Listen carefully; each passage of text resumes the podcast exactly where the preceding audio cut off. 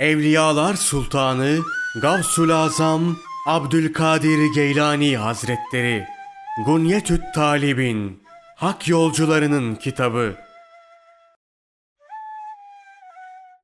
Gündüz ibadetleri Öğle namazından önce ve sonra kılınan nafile namaz.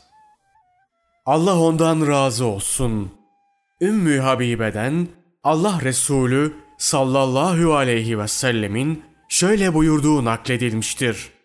Her kim öğlenin farzından önce ve sonra dörder rekat namaz kılarsa Allah Celle Celaluhu onun etini cehenneme haram kılar.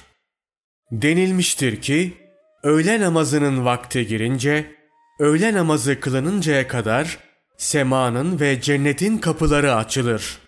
Bundan dolayı bu vakitte yapılan duaların makbul olacağı söylenmiştir. Bu sebeple bu vakitte zikir, dua ve ibadet yapmak müstehab olur. Bu konuda Allah ondan razı olsun Ebu Eyyub el-Ensari'den nakledilmiş bir hadis de vardır. Buna göre Hazreti Peygamber sallallahu aleyhi ve sellem öğle namazından önce dört rekat namaz kılardı. Kendisine bunun sebebi sorulunca şöyle buyurdu.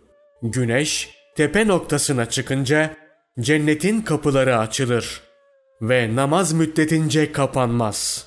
Bu sebeple bu namazı terk etmek istemem.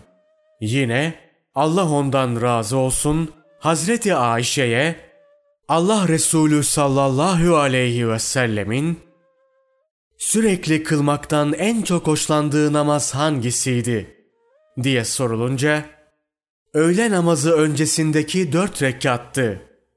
Hazreti Peygamber sallallahu aleyhi ve sellem bu namazda kıyamı uzun tutar ve rükû ve secdelerini de eksiksiz biçimde yapardı demiştir.